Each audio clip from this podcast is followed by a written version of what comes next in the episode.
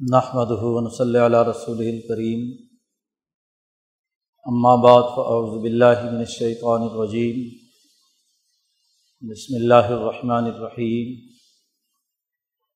قال اللہ تبارک و تعالی والذی ارسل رسولہ بالہدا ودین الحق لیظہرہ علی الدین کلہ ولو کرہ المشرکون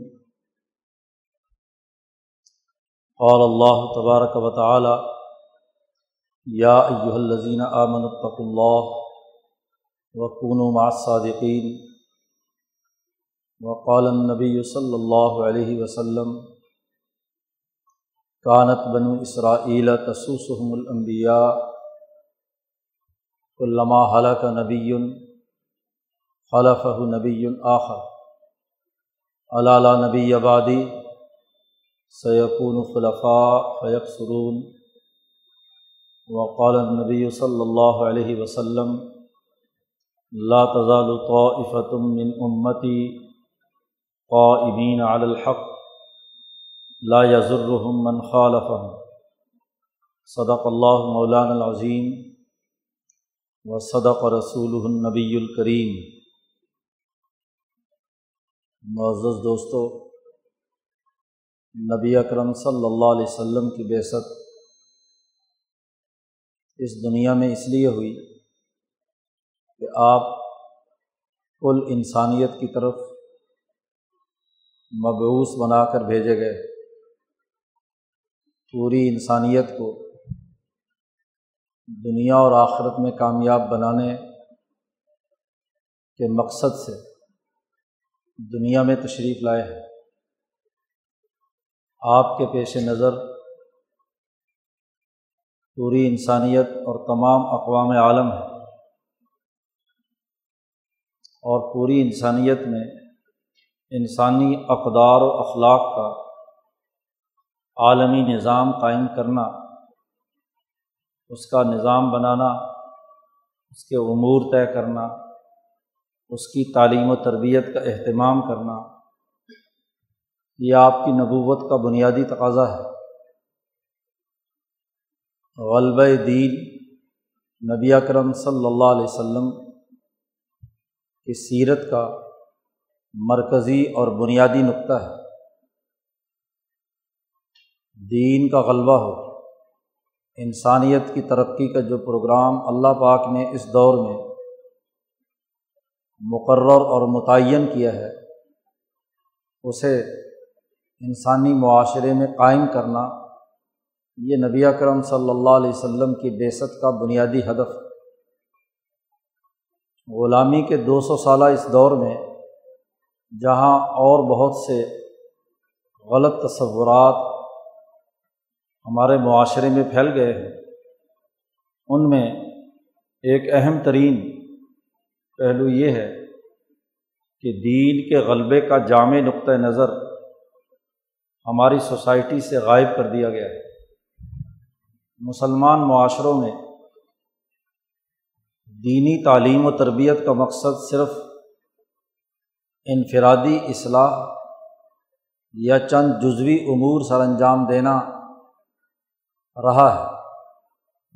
دین محض عبادات کا یا چند رسومات کا نام بن کر رہ گیا۔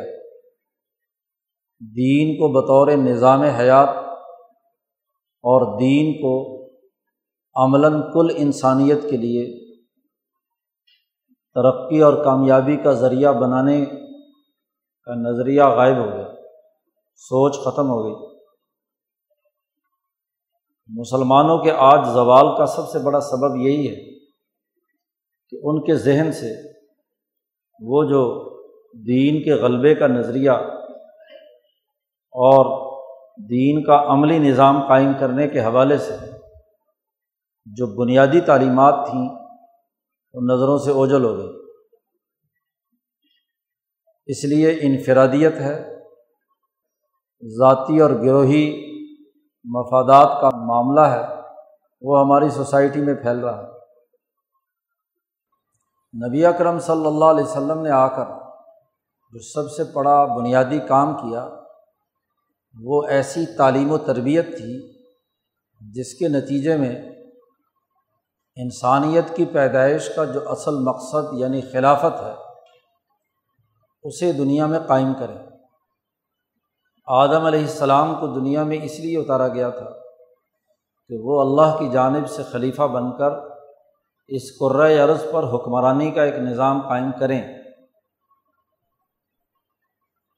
آدم کو خلیفہ بنایا گیا۔ تو آدمیت کا جو اعلیٰ ترین نمونہ یعنی امام انسانیت حضرت محمد مصطفیٰ صلی اللہ علیہ وسلم، وہ اس خلافت کے اعلیٰ ترین مقام پر فائز ہے۔ اللہ کی خلافت اور اللہ کی نیابت میں ایک بڑی غلط فہمی یہ پائی جاتی ہے کہ ہر آدمی اپنے آپ کو خلیفہ ڈکلیئر کر رہا ہے کہ جی اللہ میاں نے آدم کو بنایا ہے۔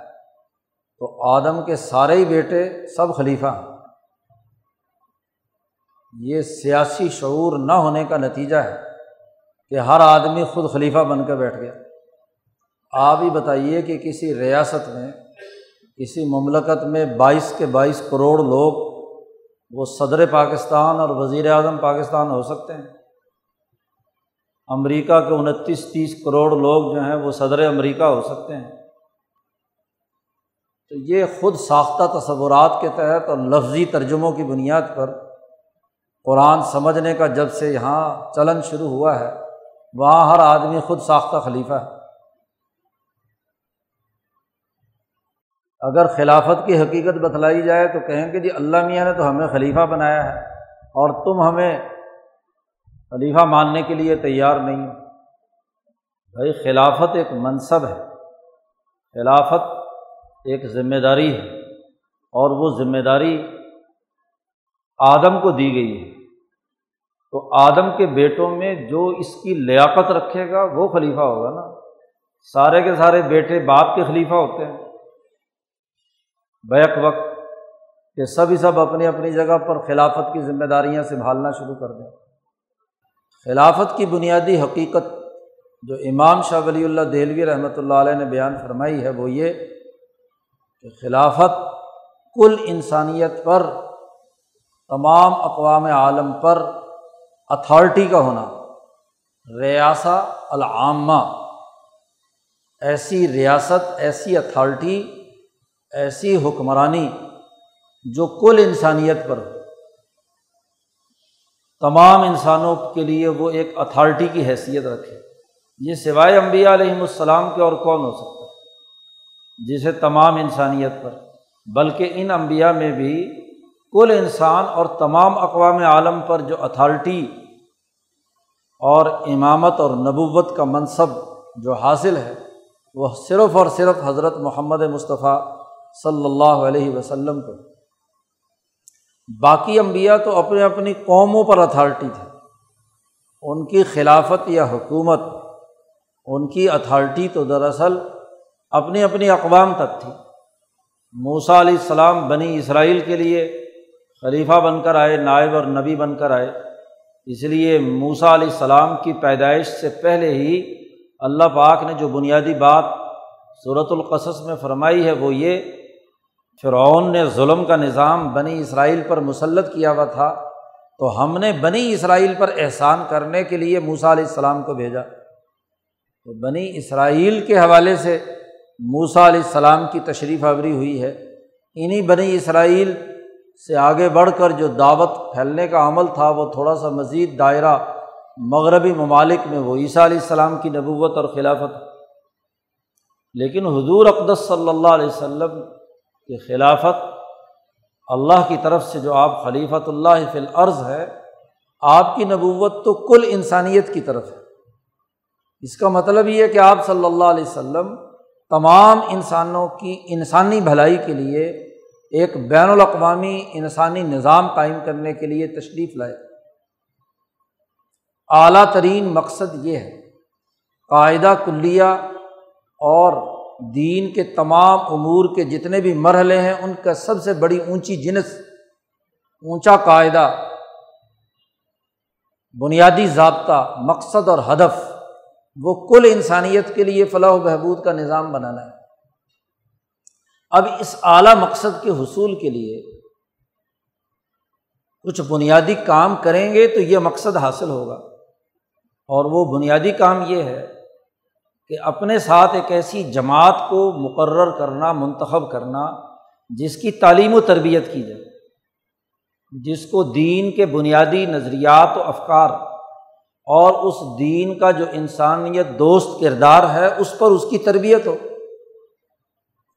تو سب سے پہلے کام دینی علوم کی اشاعت یعنی علمی اور فنی طور پر تمام انسانوں کو دین کے بنیادی تصورات سمجھانا ہے۔ سمجھنے کے دو طریقے ہوتے ہیں۔ ایک طریقہ تو یہ کہ بغیر کسی قاعدے اور ضابطے اور علمی اور فکری نظام کے کوئی بات یہاں سے سکھا دی، کوئی یہاں سے سکھا دی، کوئی یہاں سے سکھا دی یا سیکھ لی۔ تو جو لوگ خود ساختہ تعلیم یافتہ ہوتے ہیں، کتابیں پڑھ پڑھ کر کوئی بات انہوں نے سیکھ لی یا کسی تجربہ کار کی صحبت میں رہ کر کچھ ان کو اندازے لگانے آ گئے، کوئی انجینئر کے ساتھ رہا تو وہاں سے کوئی ایک بات سمجھ میں آ گئی، کبھی کوئی دوسری بات سمجھ میں آ گئی۔ کوئی تیسری بات سمجھ میں آ گئی تو مزدور اور مستری یا ٹھیکیدار جو ہیں وہ اسی طرح کا علم رکھتے ہیں جس کی کوئی سائنٹیفک اور علمی بنیاد نہیں ہوتی۔ لیکن ایک انجینئر جب اسی کام کو سر انجام دیتا ہے تو وہ علمی اور فنی طور پر اس کے تمام پہلوؤں کا ادراک رکھتا ہے کہ اس علم کا بنیادی اسٹرکچر کیا ہے، اس علم کے مختلف مراحل یا شعبے کون کون سے ہیں، ان میں آپس میں لنک کیا ہے ان کے اندر آپس میں ربط اور تعلق کیا ہے اور پھر کون سی تبدیلی لائی جائے تو کیا نتیجہ پیدا ہو ایک آدمی بیچارہ میڈیکل اسٹور چلانے والا ہاں جی پنساری کی دکان کھول کر چلانے والا، وہ اندازے سے دوائیاں دیکھتا ہے کہ یہ دوائی دی تو بڑا فائدہ ہو گیا، یہ گولی کھائی تو اس سے بڑا فائدہ ہو گیا، تو بسا اوقات وہ اصل ڈاکٹروں سے بھی زیادہ ان کا کلینک چل رہا ہوتا لیکن وہ علم و فن نہیں رکھتے۔ کوئی پیچیدہ کیس آ جائے تو وہ اس کو حل کرنے کی صلاحیت نہیں رکھتے۔ شاہ صاحب نے یہی مثالیں دے کر بات سمجھائی ہے کہ جیسے یہ لوگ علمی طور پر کوئی بنیاد نہیں رکھتے محض اندازے سے ہیں، اندازہ کبھی صحیح نکل آیا، کبھی غلط نکل آیا۔ لیکن جو آدمی میڈیکل کا پورا علم رکھتا ہے، انسانی جسم کی پوری فزیالوجی پڑے ہوئے ہے کہ کیا انسانی جسم کے اعضاء کی ساخت ہے، ان کے افعال کیا ہیں ان کا کردار کیا ہے؟ ان کی حقیقی نوعیت کیا ہے؟ ایسے ہی وہ میٹیریا میڈیکا جانتا ہے، اسے دوائیوں کی خصوصیات کا پتہ ہے، اس کی ڈوز اور اس کے اثرات اور تاثیرات کا علم ہے اور اس کا درمیان آپس میں ربط اور تعلق جانتا ہے۔ پھر ہی دوائی تجویز کرے گا تو ایک نتیجہ پیدا ہوگا۔ بسا اوقات کمپاؤڈر زیادہ اچھی دوائی دے دیتا ہے۔ جی کیونکہ اس کے تجربے یا مہارت کی وجہ سے اندازہ لگ گیا تو بس لگ گیا۔ جی۔ لیکن ایک علمی اور فنی نقطۂ نظر سے جو جب تک کوئی آدمی نہیں جانتا، اس وقت تک اس کے علم کا اعتبار نہیں، کسی بھی وقت وہ کسی مریض کو الٹا سکتا ہے۔ تو ہر چیز ایک علمی قاعدے اور ضابطے کے بعد ہوتی ہے۔ یہ جو ریاست عامہ، یہ جو کل انسانیت کی فلاح و بہبود کا پروگرام ہے اور ایک بہت بڑا پروجیکٹ ہے۔ ہاں جی ایک آدمی صرف انسانی جسم کے امراض کا علاج کرنے والا ہے۔ تو یہ بھی ایک بہت بڑا شعبہ ہے۔ ایک آدمی بلڈنگ بنانے، سڑکیں بنانے اور ہاں جی یا بجلی کا نظام قائم کرنے کا انسانی خدمت کا ایک بہت بڑا شعبہ اس کو اپنائے ہوئے۔ لیکن ایک آدمی وہ ہے یا ایک علم وہ ہے جس کا موضوع کوئی ایک شعبہ نہیں۔ اس میں میڈیکل سائنسز بھی آ گئی، اس میں انجینئرنگ بھی آ گئی، اس میں انسانوں کی باقی ضروریات بھی آ گئیں۔ سماجیات، سیاسیات، معاشیات تمام پہلو آ گئے۔ یعنی کل انسانیت کو اس دنیا کے مادی نظام میں بھی ترقی یافتہ اور خوشحال بنانا ہے اور نہ صرف اس دنیا میں بلکہ موت کے بعد مرنے کی زندگی میں بھی ہاں جی اسے کامیاب بنانا ہے تو یہ کتنا بڑا پروجیکٹ ہے۔ کل انسانیت کے لیے، اس کے لیے ایک تربیت یافتہ جماعت کی ضرورت ہے۔ جو علمی طور پر، فنی طور پر انسانی ساخت کا مطالعہ کرے کہ اس کی روح کیا ہے، اس کا جسم کیا ہے اس کمبینیشن کے نتیجے میں، اس کے وجود کے اندر کون کون سے بنیادی مراکز ہیں، روح کی نوعیت کیا ہے، جسم کی حالت کیا ہے، وغیرہ وغیرہ، اس کی بہیمیت، اس کی ملکیت، اور پھر اس کی تعلیم و تربیت کا پورا نظام، کہ یہ کیسے مہذب اور نارمل ہوتی ہے، ایک صحیح انسان کیسے بنتا ہے، اس کی تعلیم و تربیت کا بہت بڑا عمل۔ یہ تعلیم و تربیت نہ ہو اور اس پر تربیت یافتہ جماعت نہ ہو تو خلافت کیسے قائم ہوگی؟ یا ریاست کل انسانیت کے مفاد کی کیسے ہوگی؟ اگر وہ صرف ایک قوم، ایک علاقے یا ایک مزاج کے لوگوں کی ترقی کا نظریہ رکھتا ہے یا ایک شعبے کی کامیابی کی سوچ رکھتا ہے تو وہ کل انسانیت کا رہنما کیسے ہو سکتا ہے؟ اب نبی کو تو بنایا گیا، کل انسانیت کے لیے لیوز رہو الدینی کلی ہی نبی کو تو دنیا میں بھیجا گیا ریاست عامہ کے لیے، تو تعلیم و تربیت بھی اسی کی بنیاد پر ہوگی تو اب نبی کرم صلی اللہ علیہ وسلم نے مختلف کام کیے۔ پارٹی بنائی، تعلیم و تربیت کی، دین کے فروغ اور نشر و اشاعت کا کام کیا، جماعت تشکیل دی، ایک کام۔ دوسرا کام اس کی اساس پر ایک سیاسی نظام بنایا، حکومت قائم کی، مدینہ میں جا کر۔ پھر ایک عدالتی نظام بنایا جس میں لوگوں کے درمیان ہاں جی عدل و انصاف کے مطابق فیصلے کرنے، ظلم کو ختم کرنے، انسانیت کے خلاف ہونے والے جرائم کا خاتمہ کرنے کے لیے وہ عدالتی نظام قائم کرے۔ اسی طریقے سے لشکر اور فوجی طاقت اور قوت اکٹھی کی جہاد اور غزوات اور ان تمام فوجیوں کا نظم و ضبط اور ان کا تنخواہوں کی ادائیگی، ان کے لیے وسائل کا اکٹھا کرنا ان لشکروں کو ہاں جی منظم جنگ لڑنے کی ٹریننگ دینا، تربیت، سیکورٹی فورسز کی تمام جو ذمہ داریاں ہیں، انہیں سر انجام دینا، یہ دوسرا، تیسرا شعبہ ہو گیا۔ تو باقی تمام شعبے، اسی طرح نماز کا باقاعدہ نظام قائم کرنا، کہ اس کا سسٹم کیا ہوگا؟ روزے کا باقاعدہ نظام بنانا، حج کا نظام تشکیل دینا، اسی طریقے سے زکوٰۃ کا نظام بنانا، کہ کتنی مقدار میں کتنا ہاں جی آپ کے پاس فالتو پیسہ ہو تو اس پہ آپ کو زکوٰۃ دینی ہے یا آپ پر قربانی واجب ہونی ہے وغیرہ وغیرہ، یہ ایک مستقل عبادات کا ارکان اسلام کا نظام بنانا ہے۔ تو یہ سسٹم بنانا، اب آپ دیکھیے کہ سسٹم بنانے کا دورانیہ ہے صرف اور صرف دس سال، بلکہ نو سال حقیقت میں، جو مدینہ منورہ میں آپ صلی اللہ علیہ وسلم کے قیام کا زمانہ ہے۔ اور پارٹی بنانے کا کام یعنی تعلیم و تربیت اور تربیت یافتہ جماعت بنانے کا جو دورانیہ ہے، وہ تیرہ سال ہے، مکہ مکرمہ مکہ مکرمہ کی وہ تعلیم و تربیت جس نے تیرہ سال میں ایک تربیت یافتہ جماعت تشکیل دی۔ علمی اور فنی طور پر انہیں یہ بات سمجھائی کہ انسانیت کی ترقی کے لیے کیسے نظم و نسق اور تعلیم و تربیت کا اہتمام کرنا ہے۔ یہ تعلیم و تربیت کا عمل مکی صورتوں کے ذریعے سے نبی اکرم صلی اللہ علیہ وسلم نے ایک اعلیٰ تربیتی جماعت پر خرچ کیا۔ تو اب اگر ہم حضور کے کاموں کی اگر ترتیب بنائیں اور پانچ، چھ، آٹھ، دس کام ہمارے سامنے آئیں، ایک ہے دینی تعلیم و تربیت کے ذریعے سے افراد سازی، جماعت سازی۔ ایک بنیادی کام، سیاسی نظام حکومت امن و امان قائم کرنے کے لیے ظلم کے خاتمے کے لیے، عدالتی نظام قائم کرنا تیسرا کام ہو گیا۔ اسی طریقے سے عبادات کا نظام بنانا چوتھا کام ہو گیا۔ جی سوسائٹی کے اندر معاشی ترقی کی کامیابی کے لیے معاشی سسٹم خرید و فروخت اور لین دین کا نظام بنانا۔ ہاں جی پانچواں، چھٹا کام ہو گیا۔ اس طریقے سے آپ تمام احکامات جو حضور صلی اللہ علیہ وسلم نے کیے ہیں، ان تمام کو آپ شعبہ جاتی تقسیم کے طور پر سمجھیں۔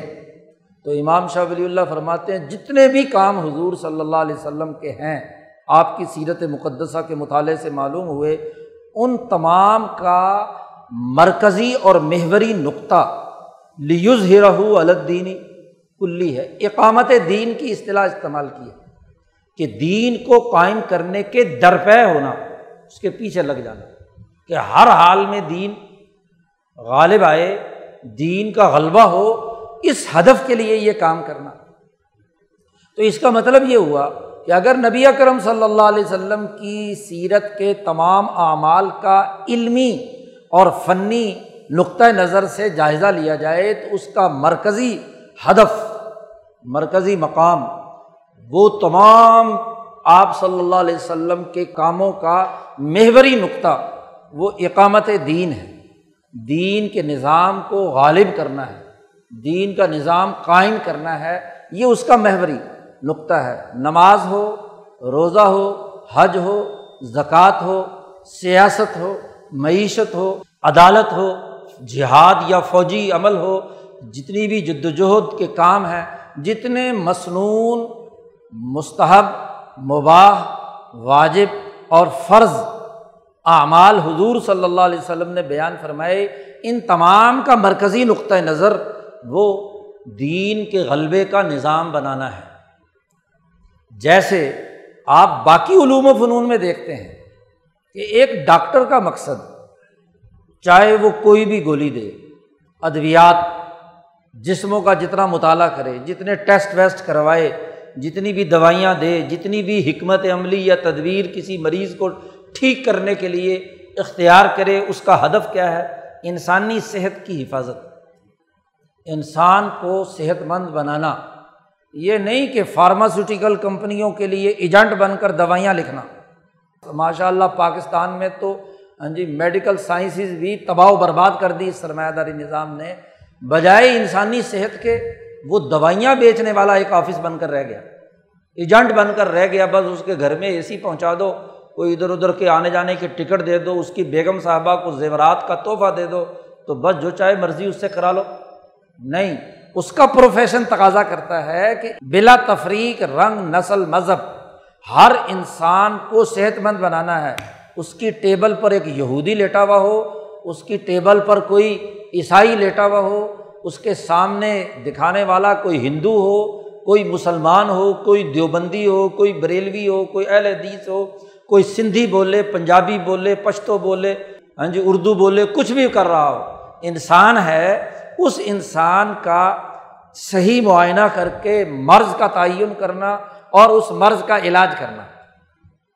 انجینئر کا مقصد ہے ایک ایسی بلڈنگ بنانا جس پرپز کے لیے بھی وہ بنوائی جائے۔ کسی گرجے کے لیے بنوائی جائے، کسی مندر کے لیے بنوائی جائے، کسی مسجد کے لیے بنوائی جائے۔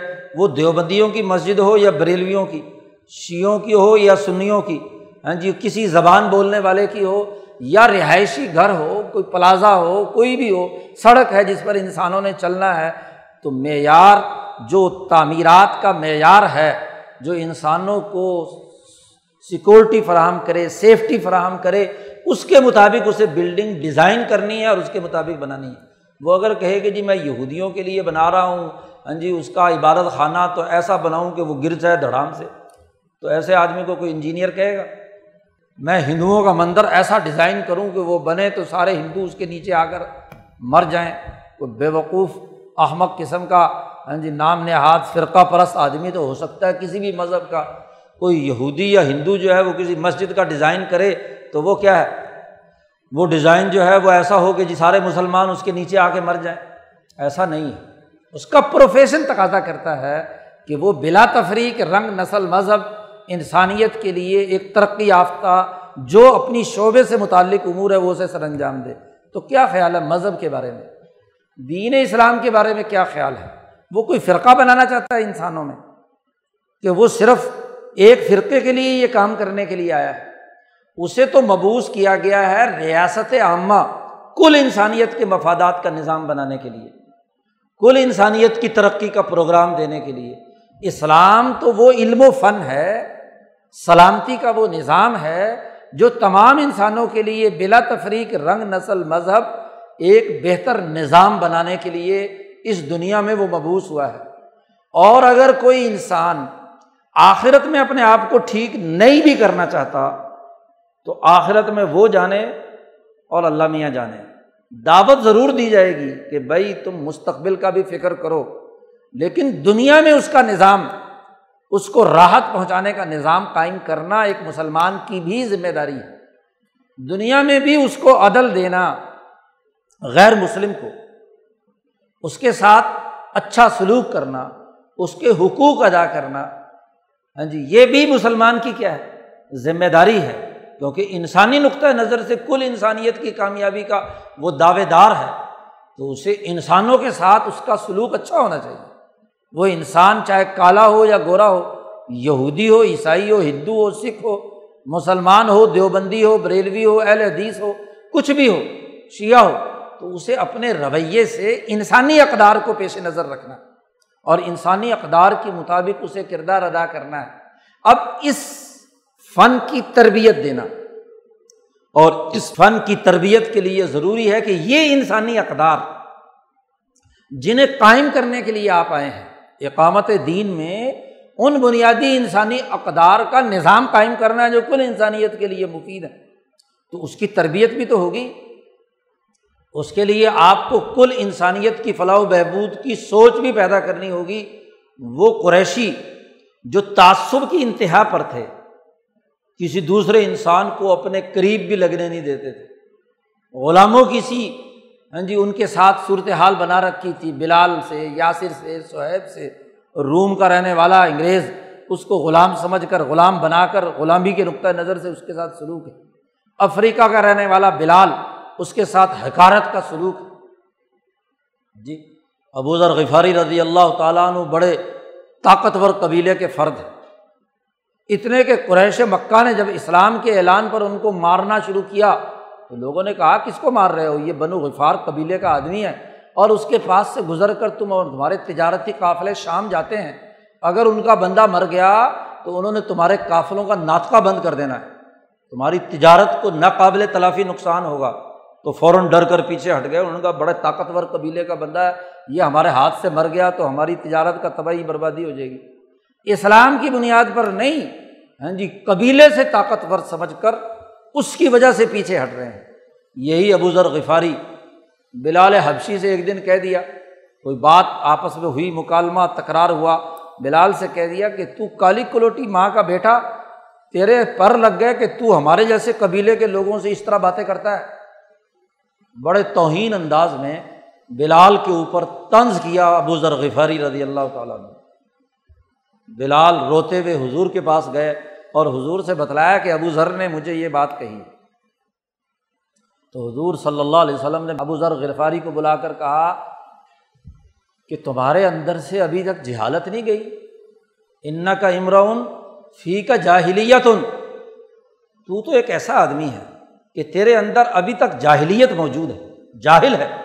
یعنی تو نے ابھی تک ٹریننگ قبول نہیں کی، تو نے ابھی تربیت حاصل نہیں، کلمہ پڑھ لیا کلمے کی وجہ سے مارے بھی کھا لی، نمازیں بھی پڑھتا ہے، لیکن تیرے اندر سے ابھی تک تکبر اور غرور نہیں نکلا۔ آئرتا ہو بھی امی ہی ماں کے حوالے سے شرم دلائی ہے، کیا اس کو اپنی ماں منتخب کرنے کا اختیار تھا؟ جس ماں کے گھر یہ پیدا ہو گیا، کالی ماں کے، تو کیا اس کو اختیار تھا؟ جیسے حضور صلی اللہ علیہ وسلم نے یہ نشاندہی کی تو ابو ذر غفاری پر تو لرزہ تاری ہو گیا، رونے دھونے لگے۔ اب بلال کو تلاش کرتے پھر رہے ہیں۔ رو رہے ہیں مسلسل۔ اور بلال کے پاس گئے، بلال کے پاؤں میں گر گئے۔ اور کہا کہ اے بلال، جب تک تو اپنا پاؤں میری گال پر نہیں رکھے گا، مارے گا، اس وقت تک میرا گناہ معاف نہیں ہو میری جاہلیت اور میرا تکبر نہیں ٹوٹے گا۔ یہ ہے تربیت۔ تربیت اس بات کا نام نہیں کہ بس زیادہ وظیفے کر لیے، نمازیں پڑھ لی، روزہ رکھ لیا ہاں جی کلمے پڑھ لیے، سجدے پہ سجدہ کیا۔ اصل تو تکبر ٹوٹنا ہے نا۔ وہ جو انسانیت کے خلاف سوچ موجود ہے، وہ جو انسانوں کے خلاف نفرت موجود ہے، وہ جو تکبر اور غرور ہے، جب تک وہ نہیں ٹوٹتا تو تربیت کیسی؟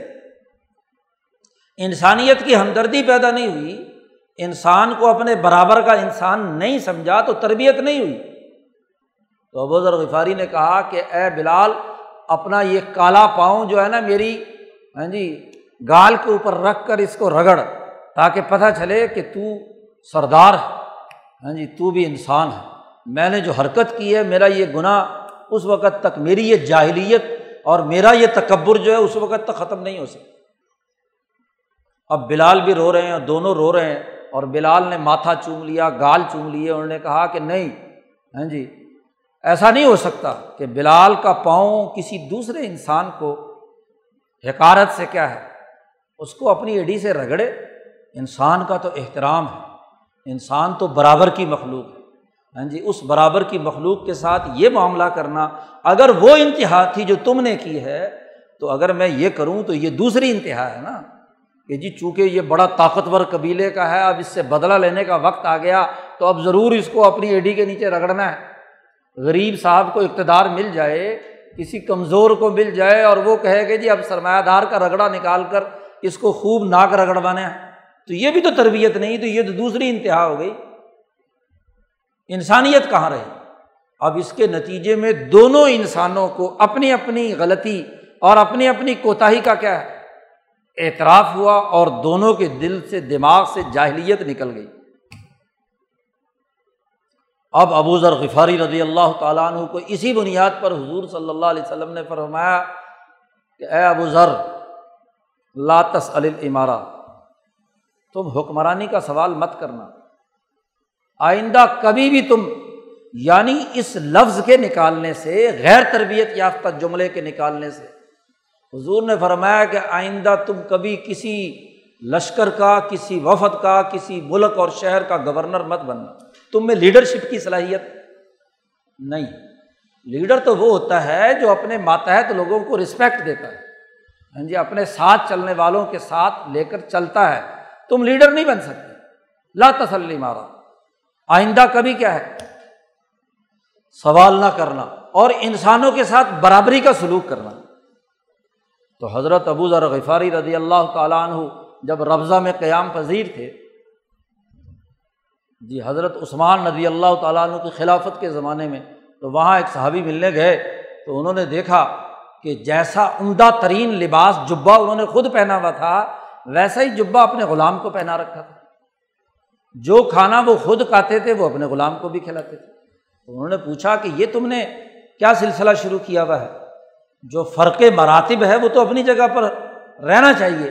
تو حضرت ابو ذر غفاری نے کہا کہ نہیں، میں نے اپنے خلیل حضرت محمد مصطفیٰ صلی اللہ علیہ وسلم سے سنا ہے کہ جیسا خود کھاؤ، ویسا اسے کھلاؤ۔ جیسا خود پہنو، ویسا اسے پہناؤ۔ جو تقاضے تمہارے ہیں، وہی اس کے سمجھو۔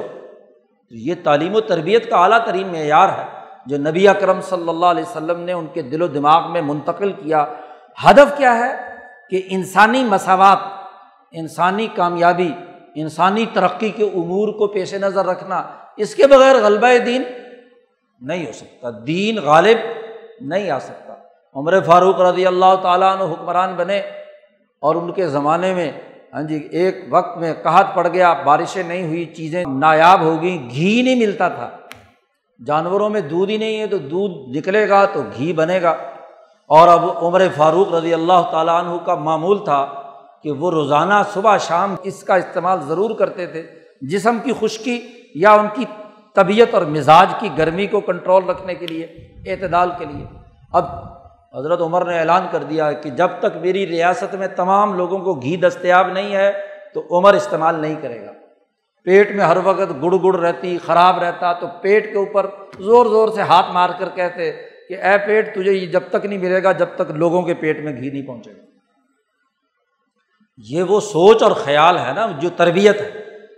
اب ایسے عمر کی حکمرانی اگر ریاست عامہ کے طور پر ہو، کل انسانیت کا انہیں سربراہ بنا کر بھیجا گیا ہو، تو وہ سمجھ میں آتی ہے نا کہ دجلا کے کنارے کتا مرنے ہاں جی یا اونٹ کے مرنے سے عمر فاروق رضی اللہ تعالیٰ عنہ کو اپنی پوچھ کا اللہ کے سامنے سوال کا جواب دہ ہونے کا خوف موجود ہے۔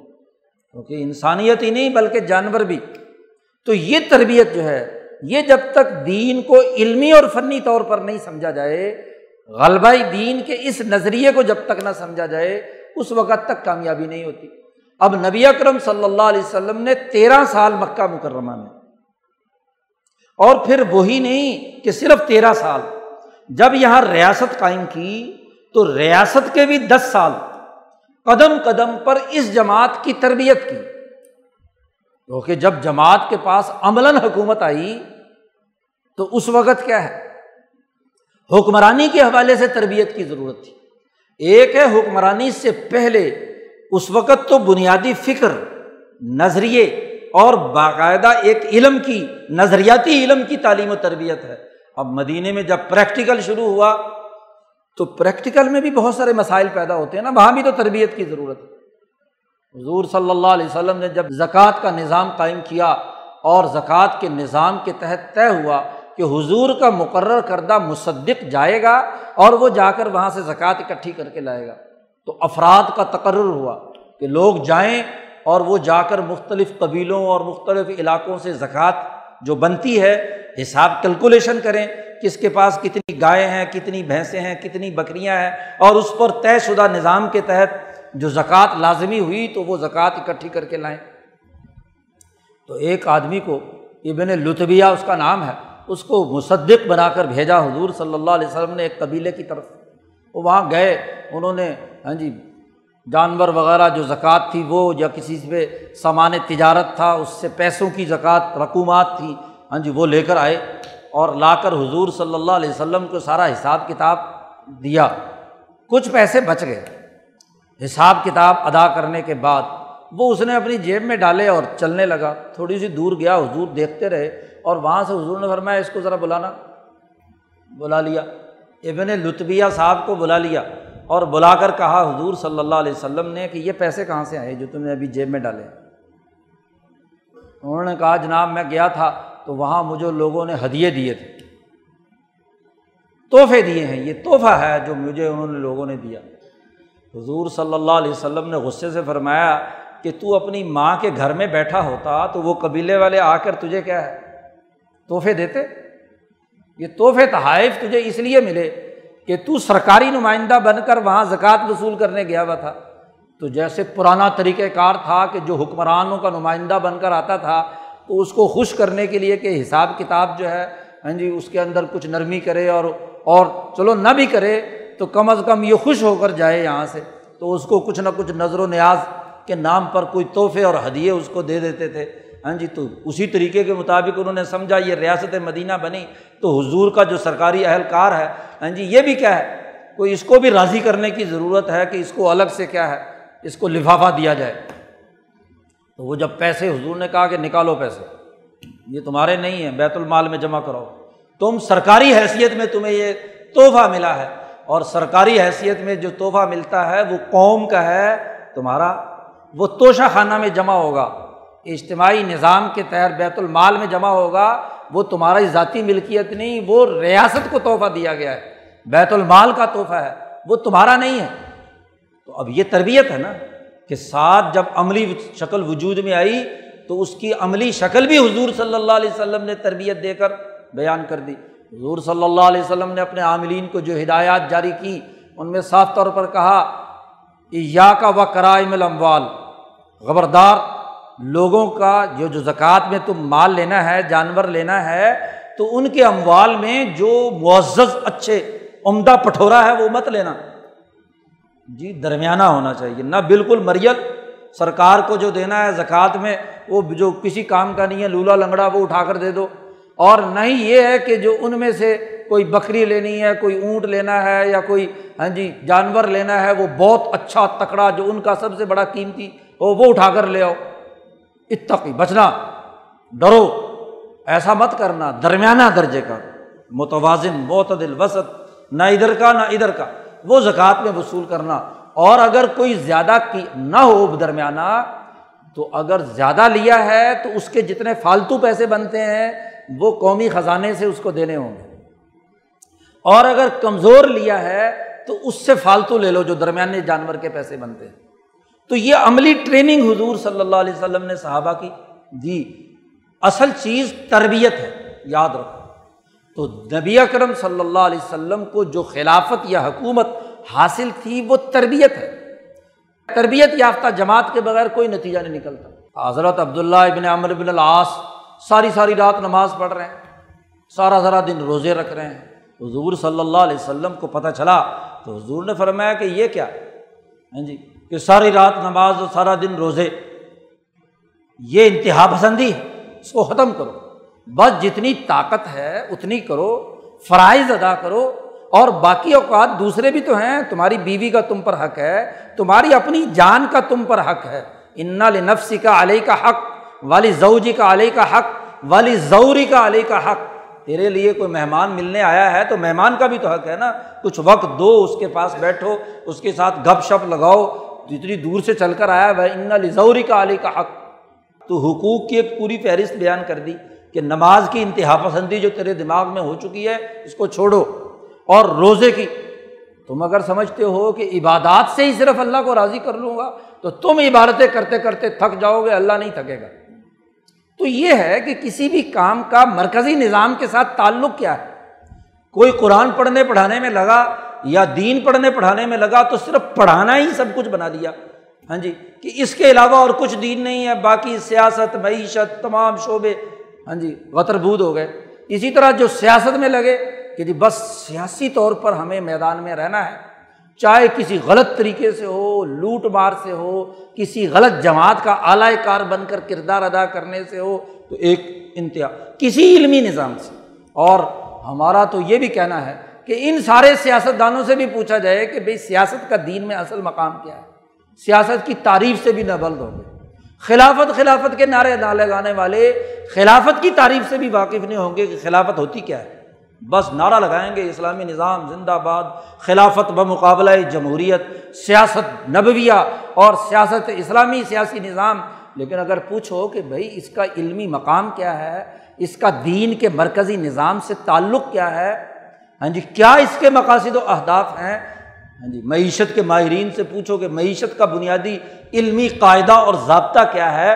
معیشت کی بنیادی تعلیمات کیا ہے اس کا دین کے مرکزی نظام سے کیا تعلق ہے؟ تو آئیں بادشاہ جب تک کسی قوم کی قیادت ایسی اہل نہ ہو کہ اس قوم کے جو بنیادی فکر اور نظریے، اور اگر اس نے اسلام کی بات کی اور اسلام کے نام پر ریاست قائم کی ہے، تو اسلام کا وہ علمی نظام، اسے سمجھنا ہے نا۔ اس بات کا دعوے دار ہے۔ امریکیوں کو نہیں سمجھنا۔ امریکیوں نے تو طے کر لیا ہے کہ ہم کیپٹلزم کی بنیاد پر اپنا نظام قائم کریں گے۔ روسیوں اور چینیوں نے بھی نہیں سمجھنا کہ انہوں نے طے کر لیا ہے کہ ہم نے سوشلزم کی بنیاد پر اپنی ریاست کا نظام قائم کرنا ہے۔ آپ تو دعوے دار ہیں کہ دنیا کی ایک سو ترانوے ریاستوں میں ہماری منفرد ریاست ہے جو اسلام کے نظریے پر بنی ہے۔ پاکستان کا مطلب کیا؟ لا الہ الا اللہ۔ تو بائیس کروڑ لوگوں پر فرض ہے یا نہیں؟ کہ وہ اسلام کا علمی اور قانونی اور فنی نقطۂ نظر سے اس کو پڑھیں اور سمجھیں اور سیکھیں۔ اور اگر یہ علمی نظام نہ ہماری یونیورسٹیوں میں ہو، نہ کالجوں میں ہو، نہ مدرسوں میں ہو، نہ مسجدوں میں ہو، نہ خانقاہوں میں ہو، نہ تبلیغ میں ہو، تو پھر نتیجہ کیا ہوگا؟ ہر شعبے کے ہاں جی جو سنیاس ہے نا، وہ پیدا کر رہے ہیں۔ ہاں جی صرف چورن بیچنے والے۔ اپنے اپنے شعبے کے اللہ ماشاء اللہ اپنا اتفاق۔ کوئی ایک آدھ ہو تو ہو لیکن عمومی صورت حال یہ ہے کہ محض کمپاؤڈر تیار ہو رہے ہیں کہ اسلام تو کیا باقی شعبوں کے بھی انجینئر بھی کون بن رہے کہ صرف انجینئرنگ کا تعارف کرائیں گے چار سال کے بی ایس میں۔ اصل انجینئرنگ کیا ہے؟ اس پر مہارت اور گرپ کیا ہے؟ وہ غائب۔ چار پانچ سال میں ڈاکٹری کا محض تعارف کرائیں گے کہ یہ یہ شعبے ہیں اور ایم بی بی ایس بن وہ سمجھ رہا ہوتا ہے میں پانچ سال بعد ڈاکٹر بن گیا۔ ایم بی بی ایس کرنے کے بعد جب میدان میں کھڑا ہوتا، کہتا، ابھی تو بڑا ڈاکٹری کا علم پتہ نہیں کتنا پڑا ہوا ہے۔ ہاں جی جب تک میں ایف سی پی ایس نہ کر لوں، پھر جب تک اس سے آگے جا کر کچھ اور فیلو شپ نہ کر لوں، اس وقت تک تو ابھی تو علم کا سراغ بھی نہیں لگا۔ تو ہم علم مہارت کے طور پر منتقل کرنے یا تربیت کے بجائے اس غلامی کے نظام میں رٹے سسٹم کے تحت، نمبروں کی لڑائی کے تحت ایک بچے کو تیار کرتے ہیں۔ تو کتنا بڑا افسوسناک ہاں جی معاملہ اور برحلہ ہے کہ اسکول ہوں، کالج ہوں، مسجدیں ہوں، مدرسے ہوں، تربیت گاہیں نہیں ہیں۔ علم کو، علم کے طور پر پڑھنے، پڑھانے اور تربیت کے نقطۂ نظر سے ان پر بحث کرنے کا عمل نہیں ہے۔ کیا وجہ ہے؟ کہ وہ علمی اور فنی طور پر ہر شعبے کا جو علمی مقام ہے، وہ سمجھنے کی بات نہیں ہے۔ تو مسلمان وہ ہوتا ہے جس کی تعلیم و تربیت نبی اکرم صلی اللہ علیہ وسلم پھر صحابہ تعبین اولیاء اللہ، علماء ربانیین نے اس نقطۂ نظر سے کی ہے کہ علمی طور پر وہ کام کرے۔ اور یہ کام سب سے بڑا کام ہے۔ عملاً حکومت قائم کرنے کو تو دین سمجھا جاتا ہے، جو سیاست اور خلافت کے نام پر کام کرنے والے ہیں۔ لیکن اس کے لیے جس تیاری کی ضرورت ہے، اس کا جو علمی اور فکری بنیادیں ہیں، اس پر جو تربیت کی ضرورت ہے، وہ ختم۔ بس جی حکومت ہونی چاہیے، اسلام کا عدالتی نظام ہونا چاہیے۔ اچھا جی مولوی صاحب، ٹھیک ہے جی عدالتی نظام ہونا چاہیے۔ ذرا بتاؤ تو صحیح کہ اسلام کا عدالتی نظام ہے کیا؟ کیا آپ نے سمجھا؟ ہے آئیں بائیں شائیں کہے گا، کتابوں میں لکھا۔ ہے کتابیں تو ویسے ہی بھری ہوئی ہیں۔ تم نے جو دعوے کر رہے ہو، مطالبے کر رہے ہو عدالتی نظام کے، تو وہ کیا ہے؟ تو بات یہ ہے کہ دین کو علمی اور شعوری بنیادوں پر سمجھنا، یہ آج کے مسلمان کی ضرورت ہے۔ اب یہ مناظر بازی، دھکے شاہی اور یہ فرقہ وارانہ تعلی، یہ جو غرور اور تکبر اور یہ جو رسمیت ہے وہ نہیں چلے گی۔ دنیا میں اس وقت وہی نظریہ کامیاب ہوگا جو علمی اور فنی طور پر اپنے آپ کو منوائے گا۔ ہم سرمایہ داری نظام کو گالیاں دیں، ہم سوشلزم کو گالیاں دیں، اگر وہ دنیا بھر کے اہل علم سے اپنا علمی بنیادوں پر دلائل کے ساتھ اپنے نظریے کو ہاں جی بنوانے کی کوشش کریں اور آپ صرف نعرے لگائیں، صرف رسمیت کا شکار ہوں محض چند رسومات سر انجام کریں فرقہ واریت، لڑائی، جھگڑا، دنگا فساد، نام رسول کا لیں اور جھگڑے کریں، نام ختم نبوت کا لیں، اپنے سیاسی مفادات حاصل کریں، نام اسلام کا لیں اور مقاصد دوسرے پیدا کریں۔ تو اس کو تو قرآن حکیم نے کفر بلکہ بدترین منافقت قرار دیا ہے کہ اسلام کا نام لے کر ایمان کا نعرہ لگا کر اپنے مفادات حاصل کرنا اور اصل علمی تعلیم و تربیت نہ دینا، یہی منافقت منافقین وہی تھے جنہوں نے تربیت قبول نہیں کی اور صحابہ وہ تھے جنہوں نے تربیت قبول کی۔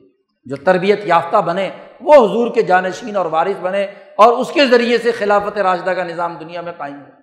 تو آج دین کو شعوری بنیادوں پر سمجھنے کی ضرورت ہے تاکہ دنیا اور آخرت کی کامیابی کا واضح اور کامل فکر، عمل، کردار اور سسٹم ہمارے سامنے آ سکے۔ اللہ تعالیٰ ہمیں دین کو سمجھنے اور اس پر عمل کرنے کی توفیق عطا فرمائے۔